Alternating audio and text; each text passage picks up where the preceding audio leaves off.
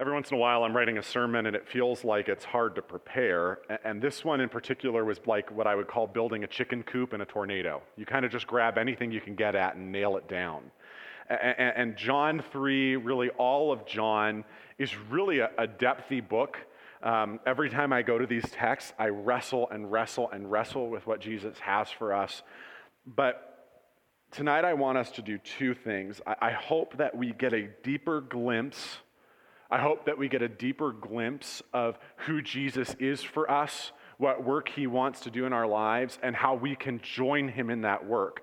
Because I want you to imagine with me that tomorrow you get a text. You get a text from a friend. Uh, maybe it's somebody that you know really well, maybe not so well, somebody that maybe you went to high school with or worked with at another job at one point, and, and they send you a text and they say, Hey, I, I want to know if we can get together and talk because I've been thinking about this Jesus thing, and I want you to tell me what it means to be a Christian. If you are a normal human, your first response is not excitement, your first response is terror your first response is, oh my gosh, I have no idea what to say. And even if I sit down and say something to them, how do I know that it's right? And what if I do sit down and, and talk to them? How do I know that it'll work? The, the first response we have, a lot of us, I have, when somebody says, hey, tell me about Jesus, I'm a little like, um, uh, you know, uh, you wanna, you wanna think, you know, uh, it's hard. And so, as we get into John 3, we're going to see the first of a series of conversations that Jesus is going to have with real people. In John 3, 4, 5, and 6, Jesus has a conversation. He has a conversation with the average person. Tonight, John 3, it's a spiritual and ethnic insider, a Jew, a Jewish leader. But next week, John 4, the woman at the well, Jesus is going to speak to a theological, a spiritual, an ethnic outsider. And he's going to handle each of these conversations differently. In John 5, Jesus is going to talk to a Roman centurion, a government official, someone who has oppressed the Jewish people. He's going to have that conversation differently than he did in 3 and 4. And in John 6, Jesus is going to have a conversation with 15,000 of his closest friends. He's going to feed 5,000 people, which is really more like 15 or 20. He's going to have a conversation with them about the nature of the gospel. He handles this conversation differently every time. And, this, and, and what I'm hoping we can do tonight is do two things. I'm hoping that we can not only look at what Jesus says, and maybe even why he addresses that specific idea to that person. Not only what Jesus says, but how does Jesus say it? How many of you remember I, I had those Disney sing along videos when I was growing up? And what did they tell you to do? They said, follow the bouncing ball, right? I want us to follow the bouncing ball of the conversation that Jesus has with this guy named Nicodemus. You see, Nicodemus in John chapter 3 comes to Jesus under the cover of darkness. In John chapter 3, it says this There was a man named Nicodemus, a Jewish religious leader who was a Pharisee. After dark one evening, he came to speak to Jesus. Now, why he came to speak to Jesus in the dark, we'll never know. Maybe it was because he wanted to hide this conversation from his colleagues in Jewish religious leadership in Jerusalem. Maybe it was because he just didn't want the public to know that he went anywhere near this Jesus. Or maybe, just maybe, it's because the darkness of that evening somehow was similar to the darkness of his own soul. All we know is that Nicodemus not only an insider, but an insider of insiders, comes to Jesus and he comes with a question, which is in verse 2. It says, He came to speak with Jesus. Rabbi, he said, we all know that God has sent you to teach us. Your miraculous signs are evidence that God is with you. Now, that's a question that didn't have a question mark, right? Nicodemus is good at what a lot of us are good at. It's saying one thing and meaning another. You see, this happens all the time in my house. I will get dressed for the day, I will go downstairs, and, and Steph will say to me, Is that what you're wearing? Okay, no, that was just my practice outfit, you know? Uh, you go back up, you put something else on, because it's, it's possible to say one thing while meaning another. And Nicodemus is a Pharisee. He is an elite in Jewish religious leadership. He is a politician by nature. He is not just okay at, he's not just gifted in, he is practiced. He is an expert in saying one thing and meeting the other. And what he is doing here, though flattering of Jesus, he is tacitly, which means implicitly, which I'm not good at implied. If you ever want me to know something, don't imply it, just tell me. I communicate for a living, but not like that. Uh, okay, he, he's tacitly, he's by implication trying to figure out what's up with this Jesus. What is he really about? Jesus has just done the wedding at Cana where he turned water into wine. He's just cleared the temple, the outer court of the Gentiles in John chapter 2. And now this Nicodemus, who watched all this happen, he's trying to figure out what this Jesus is about. And so he says, We know that God is with you and there's evidence in your signs. And Jesus looks at him and his response is simply this. He says in John chapter 3, verse 3, Jesus replied, I tell you the truth, those of us who grew up in church. Truly, truly, I say unto thee, truly, truly, I tell unto, tell unto you, unless you're born again, you cannot see the kingdom of God. Verses 2 and 3 don't seem to have a lot of logical flow, right? I see that you are a man of God, and Jesus says, Truly, truly, I say to you that unless a man is born again, he cannot enter the kingdom of God. Two things that Jesus is doing here. First, notice what Jesus is going to teach Nicodemus, this spiritual religious insider. He's going to say, You want to know what I'm about? Let me tell you. I'm, t- I'm about a transformation so radical and so pervasive, a life change that is so completely wholesale that the best way for me to wrap language around it, Nicodemus, is to describe it as being reborn. It's as if you're pressing redo on your entire life. He says, There is a transformation that I have come to point to and offer and bring about in people's lives that is so massive in its implications for daily living that the best way to get at it is to say it means that you must be born again. But look at what Jesus does there. Jesus doesn't answer the question that Nicodemus asks, he answers the thoughts behind the question.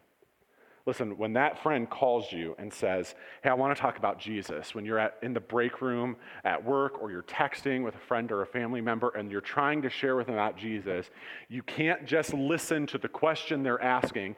You have to listen to the thought behind the question. Here's a really good example of that. A lot of people that are skeptical about the faith will say, how can a loving and all powerful God let bad things happen to good people? That's what they ask. It's a fair question. How can a loving and all powerful God let bad things happen to good people? But that's not the question they're asking.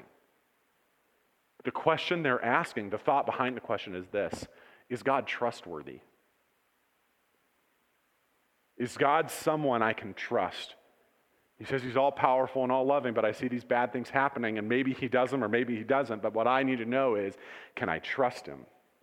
You've got to listen for the question behind the question. That's what Jesus does.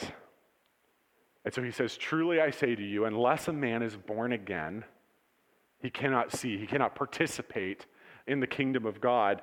And Nicodemus, Nicodemus hears this and he asks what I would describe as an entirely fair question. He wants to know, well, what the heck does it mean for a man to be born again? And so Nicodemus says in verse 4, What do you mean? How can an old man go back into his mother's womb and be born again? In this very moment, Nicodemus and Jesus, you find out, are on two different, they're not even talking about the same thing. We're not even in the same, we're not on the same page. We're not even in the same chapter. We're not even in the same book. We're not even in the same library he says, How can I get back in my mother's womb when I'm an old man? Which I'm kind of like, You gross, number one. But look at what Jesus described. Jesus later will say to Nicodemus in the same conversation in verse 12. He says, If you don't believe me when I tell you about earthly things, meaning simple things, if you don't believe me about earthly things, how could you possibly believe if I tell you about heavenly things? They're like on, so, they're in different realms, different time zones. And when I was growing up, this is why this is important. When I was growing up, people in my family used to say, Wouldn't it be great if Oprah became a Christian? Because then, I know. And then some people that know my family are like, What now? Okay. And, and I'm just telling you. And they would say, Wouldn't it be great if Oprah became a Christian? Because then everybody would become a Christian. Let me tell you what, we've got plenty of celebrities who are Christians, like Steph Curry. And Steph Curry, aside from being a sucky basketball player, is, is, and is not making people run to Jesus with his mouthpiece dangling out of his mouth. The gospel does not suddenly make sense when somebody smarter than you, or more famous than you, or more interesting than you adheres to it. Because the gospel is not something that we just think about The gospel is not something that we just think about and then go, oh, yeah. The gospel is totally and utterly foreign. I've got people in my life recommending junk to me all the time, like kale. You know what I'm saying? Famous people eating kale is not making me eat kale any faster. The gospel is so, so foreign. Nicodemus doesn't even get what Jesus is talking about because it's just that foreign. Even though Nicodemus is a qualified and respected Jewish teacher, Jesus calls him that in verse 10, the gospel is so different. It's such a radical transformation. It is, it is a foreign invasion. It is a sabotage. It is, here's the word, an interruption of the highest order that Nicodemus can't even see it coming. Instead, this transformation is so profound. This transformation is so profound, Jesus has to describe it as being born again. It has to be something that happens outside of you and then works from the inside out. Now, here's why this is different. We are just as religious people as Nicodemus ever was. Our religion in America is just this it's, it's you are beautiful. You were born beautiful. And if you think happy and positive thoughts, good things will come to you. The universe is on your side. And in fact, the universe is inside of you, and it is your greatest ally. And if you work hard enough and dream hard enough, you can achieve whatever you want. I don't know what the heck that means, but it's what people believe. They believe in this somehow inner goodness that we tap into if we just like work hard enough and sing Disney songs loud enough that makes anything possible. And yet, what Jesus says is so foreign to us because it's not look inside of you to all of your innate goodness. Tap into that power, tap into that potential, and you can do anything. No, no, no, no, no. Jesus says we need invaded. Jesus says we need sabotaged, we need hijacked, we need interrupted. And so Jesus says, here's what it means to be a Christian. He says, it is a work of the Holy Spirit who from out who is himself God, who will come and by work of grace give birth to spiritual life inside of you. We are born of water and the Spirit, verse 5. And this, Jesus says, is a great, great mystery. He says, look at what he says in, in verse 8. Start in verse 7. Jesus says, Don't be surprised when I say you must be born again, because the wind blows wherever it wants, just as you can hear the wind, but can't tell where it is coming from or where it's going. You can't explain how people are born of the Spirit. See, what happens in our spiritual lives is just as real as the sound of that wind hitting our building tonight, just as real as the wind that it blows across your face, and yet it is just as mysterious and just as intangible. You can't reach out and grab the wind, Pocahontas. It's just right there in my mind. No, it's something that happens from outside of us. Jesus says we must be reborn, that through a work of grace, the Holy Spirit Himself will come and cause us to be reborn by water and the Spirit. Now, there's a verse that we stayed up till 2 in the morning in Bible college talking about what does it mean to be born? Guys, Bible college, the nerdiest place you'll ever be. 2 in the morning. Guys, we did not drink in Bible college, we debated. You know what I mean? Uh, I recently went to do a wedding in Nashville, and I was like in a club with a drink in my hand, and I was like, this is the most like college like thing I have ever done in my life. And I'm 28 years old.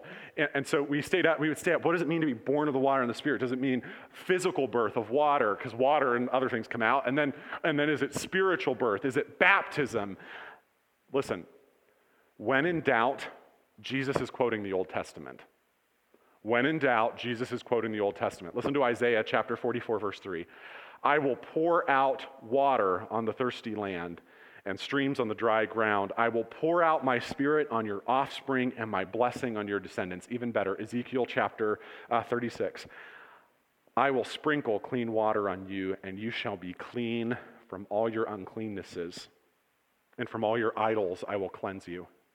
And I will give you a new heart and a new spirit I will put within you, and I will remove the heart of stone from your flesh and give you a heart of flesh, and I will put my spirit within you and cause you to walk in my statutes and to be careful to obey my rules. Here's what the gospel is it's not that we can tap into our hidden inner happy potential. There is something broken and even, dare we say, unclean about us. We need a bath. We need washed down, but we're like a car. You can run it through the washing thing, but guess what? The engine itself is broken. And so we need a new nature given to us by the Spirit. That's what it means to walk with Jesus. You will be given a new nature, which means you are what's this is what the weird thing is going to happen. You're going to want things that you didn't want. You're going to like things you didn't like. You're going to spend money in ways that you didn't spend your money. You're going to spend your time in ways that other people don't spend their time. You are going to want to let go of bitterness and unforgiveness. And though you may not like a person differently than you did, you may want to like them more than you used to might want to like them. Do you know what I'm saying? Something changes when the Holy Spirit gets involved. This salvation, this thing that Jesus wants to bring about in us, this, what theologians call regeneration. This regeneration, thank you. Yes, everybody's like, well, where did that 18 syllable word come from? This regeneration is a, is a washing of our uncleannesses, of our idols. Some of us put too much stuff. I was with a guy this week and he said, I put so and so on a pedestal. That's an idol. We need washed of that. We need wash of these other things that we worship. And then a little bath isn't going to do it. We need heart surgery done. Something needs yanked out and put back in.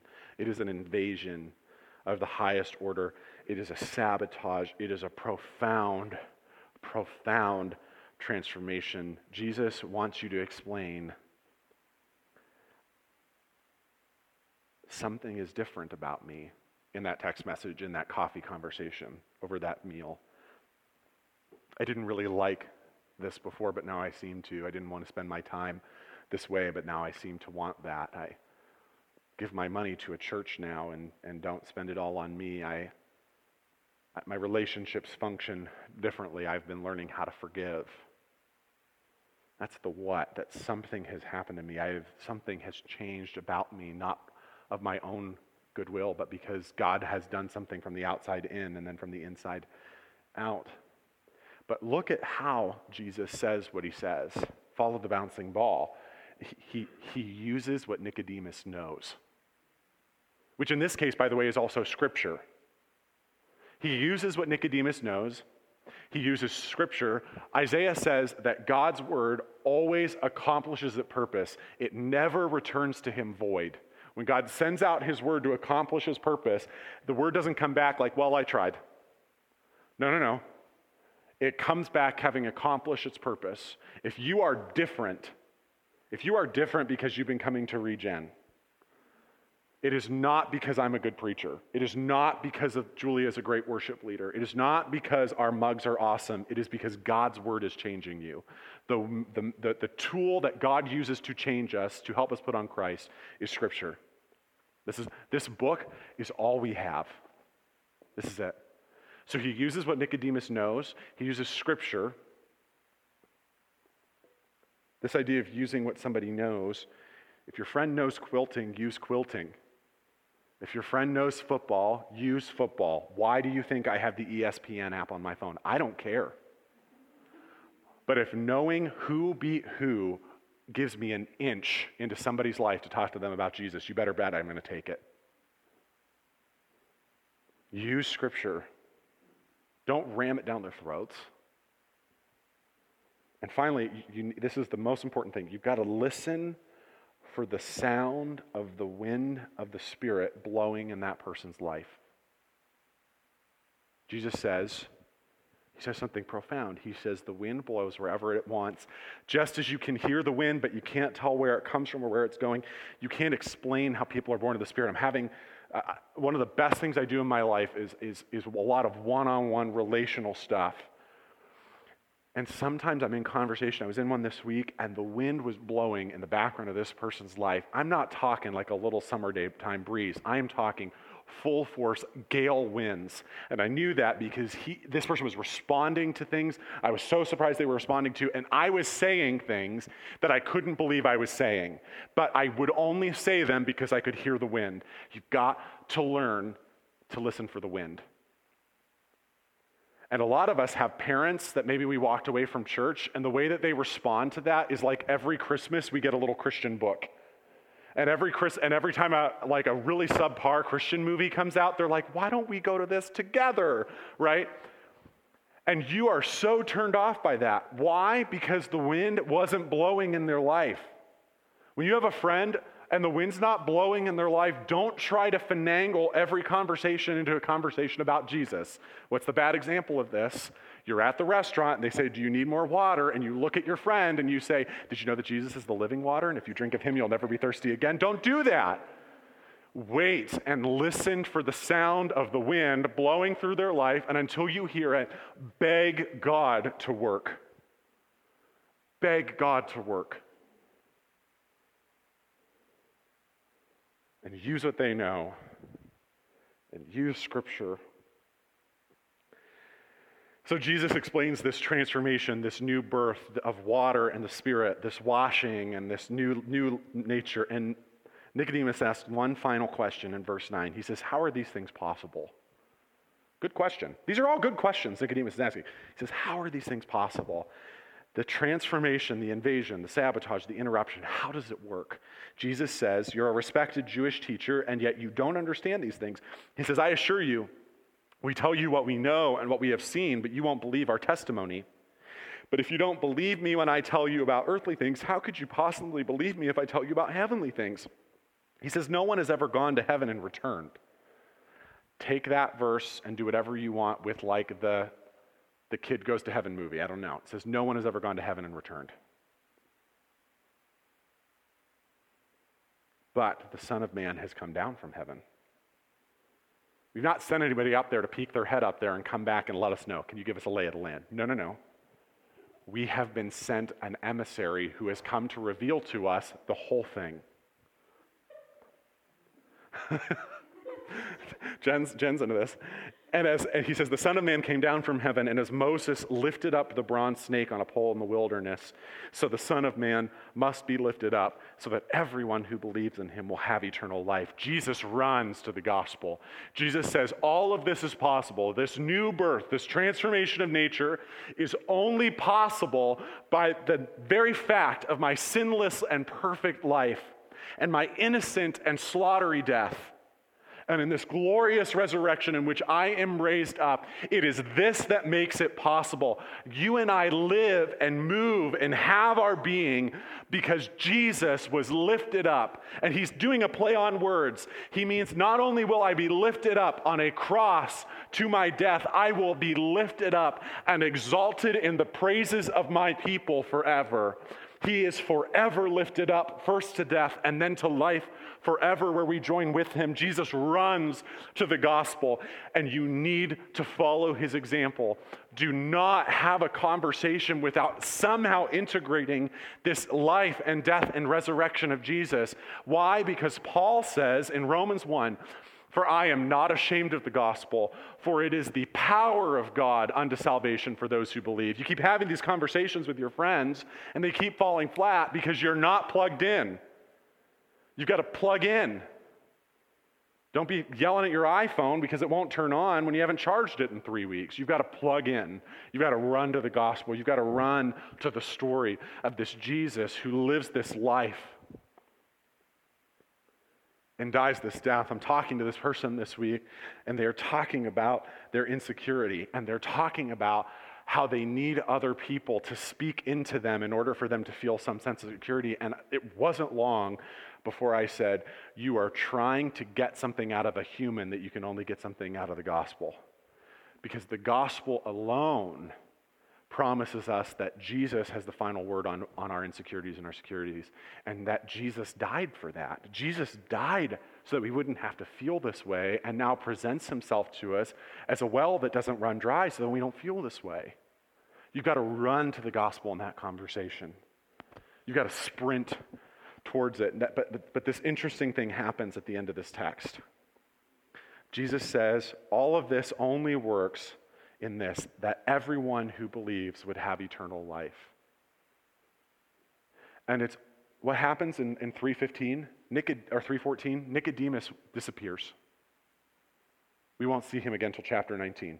He just falls off. And it's as if Jesus is having this conversation with him and then turns to us, turns to you out of the pages of the book. And then he goes on and he says these words For God so loved the world that he gave his one and only Son, so that everyone who believes in him will not perish, but have eternal life. God sent his son into the world not to judge the world, but to save the world through him. In John 3:16, you've memorized that verse, I have, even if you've never been in church. For God so loved the world that he gave his one and only son that whoever believes in him shall not perish, but have eternal life. What is the most important word? I preached a whole sermon on this one verse at the Grace Campus last weekend, but what is the most important word? It is not love. It is not gave. It is believe. See, in our minds, that verse is For God so loved the world that he gave his one and only Son so that everyone might not perish but have eternal life. But that's not what it says. It says that everyone who believes might not perish but have eternal life. Well, how is it fair that eternal perishment is in front of those people that are texting us about Jesus? Jesus goes on and says, There is no judgment against anyone who believes in him. But anyone who does not believe in him has already been judged for not believing in God's one and only son. And here's the judgment. The judgment is based on this fact God's light came into the world, but people loved the darkness more than the light. This is why we needed washed, because the light came and we looked and we weren't even, in, it's not that we were just interested and then walked, walked away. We, we hated the light and loved the darkness more. This is why a transformation was needed. Something about our loves needed reformed. All who do evil hate the light and refuse to go near it, for their sins will be exposed. I'll tell you what, you get around Jesus for about five seconds, and you're going to find out very quickly, very lovingly, but very quickly, the ways that we're living outside the bounds. And if Jesus has never challenged you on that, you aren't worshiping Jesus, you're worshiping yourself. But those who do what is right come to the light so that others can see that they are doing what God wants.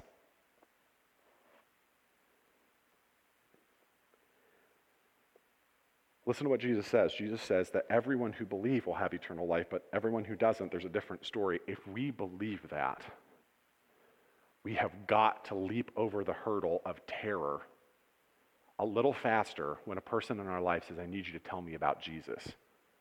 I'm not saying get rid of the terror and grab yourself by your big girl pants and pull yourself up. No, I'm saying this. I'm saying you've got to leap over the terror. You've got to feel the terror. You've got to look it in the face and say, this person is eternally more important than the five minutes I'm going to spend uncomfortable in this text message.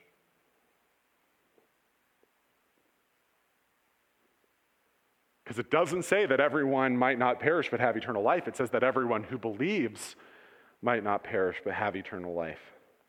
But let me tell you something. Sometimes you have these conversations and they really stick. John 4, the woman at the well, runs into her village and she says, Come and let me tell you about a man who told me everything I ever did. But Nicodemus just wanders off silently. And sometimes you have these conversations, even when the wind of the Spirit's blowing in a person's life, where they kind of, uh huh, uh huh, uh huh, and they leave. Because it's just not their moment. And so we pray and we seek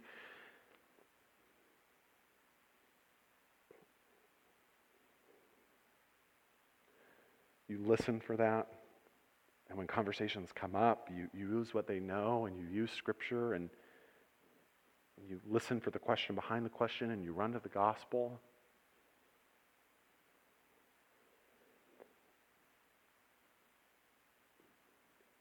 If regeneration is going to live into the vision that God has for it, it it's going to be it's going to be this. We're not going to build anything. We're not going to preach on streets. We're not going to hold big tent revivals. But we're going to get coffee and we're going to buy people dinner. And we are going to try in every way that we can to edge our way into people's lives just to create enough trust, just for one moment in which we might just say something about Jesus to them. That's what we're doing. And if that's the case, here are the two questions that I want to leave you with. First, who are your top three? Who are the top three people that don't know Jesus in your life that you are praying for, that you are trying to gain that inch into the door so that you can talk to them about Jesus? Now, some people, they're like, I got 77, bro. Awesome. But who are your top three? Who are the top three people that you're praying? Break my heart for what breaks your heart. Help me see people the way you see people. Help me to point blank to Jesus today. Who are your top three? And, and the second question I have for you is this Who are you part of directly and personally transforming and mobilizing for Jesus? I'm not talking, I give so that we can get people in the room and then Kyle can tell about it. I'm saying, no, no, no. Who do you, and I don't know if this is the most appropriate phrase, who do you have your hands on that you are directly and personally a part of mobilizing and transforming for Jesus? Odds are there going to be some overlap in those top three. Because this is it. This is the work. We can't professionalize it out, mostly because the days are numbered. I may be the last full time pastor in America. These days are coming to an end. We can't just professionalize it out. Either we all own the mission or we don't. And I know it's hard and uncomfortable, and it's my job to preach sermons that equip you to have these conversations, to be listening for the voice of the Spirit in their life. But hear me on this. This is the last thing I want to tell you. There is a Nicodemus in this room. There's somebody who is hearing these things and wants to walk away back into the darkness unchanged. Don't do that. Don't be Nicodemus. Don't just wander away. It's 50 50 in the commentaries. Is Nicodemus on the boat or is he not? Because in John 19, it seems like he helps bury Jesus. On the other hand, he doesn't ever say, Yeah, I'm in. Don't do that. Don't wait till later and don't leave us guessing. Don't let the story of your life make us think, oh, I don't know. I mean, he was there for that one thing toward the end. No, no, no, no, no. Don't be Nicodemus. Don't just hear this and walk away. Don't just leave unchanged. Don't just let this kind of flow over you because I've done the church thing before and Kyle's voice is there. Da, da, da. Don't, don't do that. Don't. Look on this Jesus raised up for us and believe in him. Lean into it that you would be radically transformed by the gospel of Jesus. Let me pray. Father, we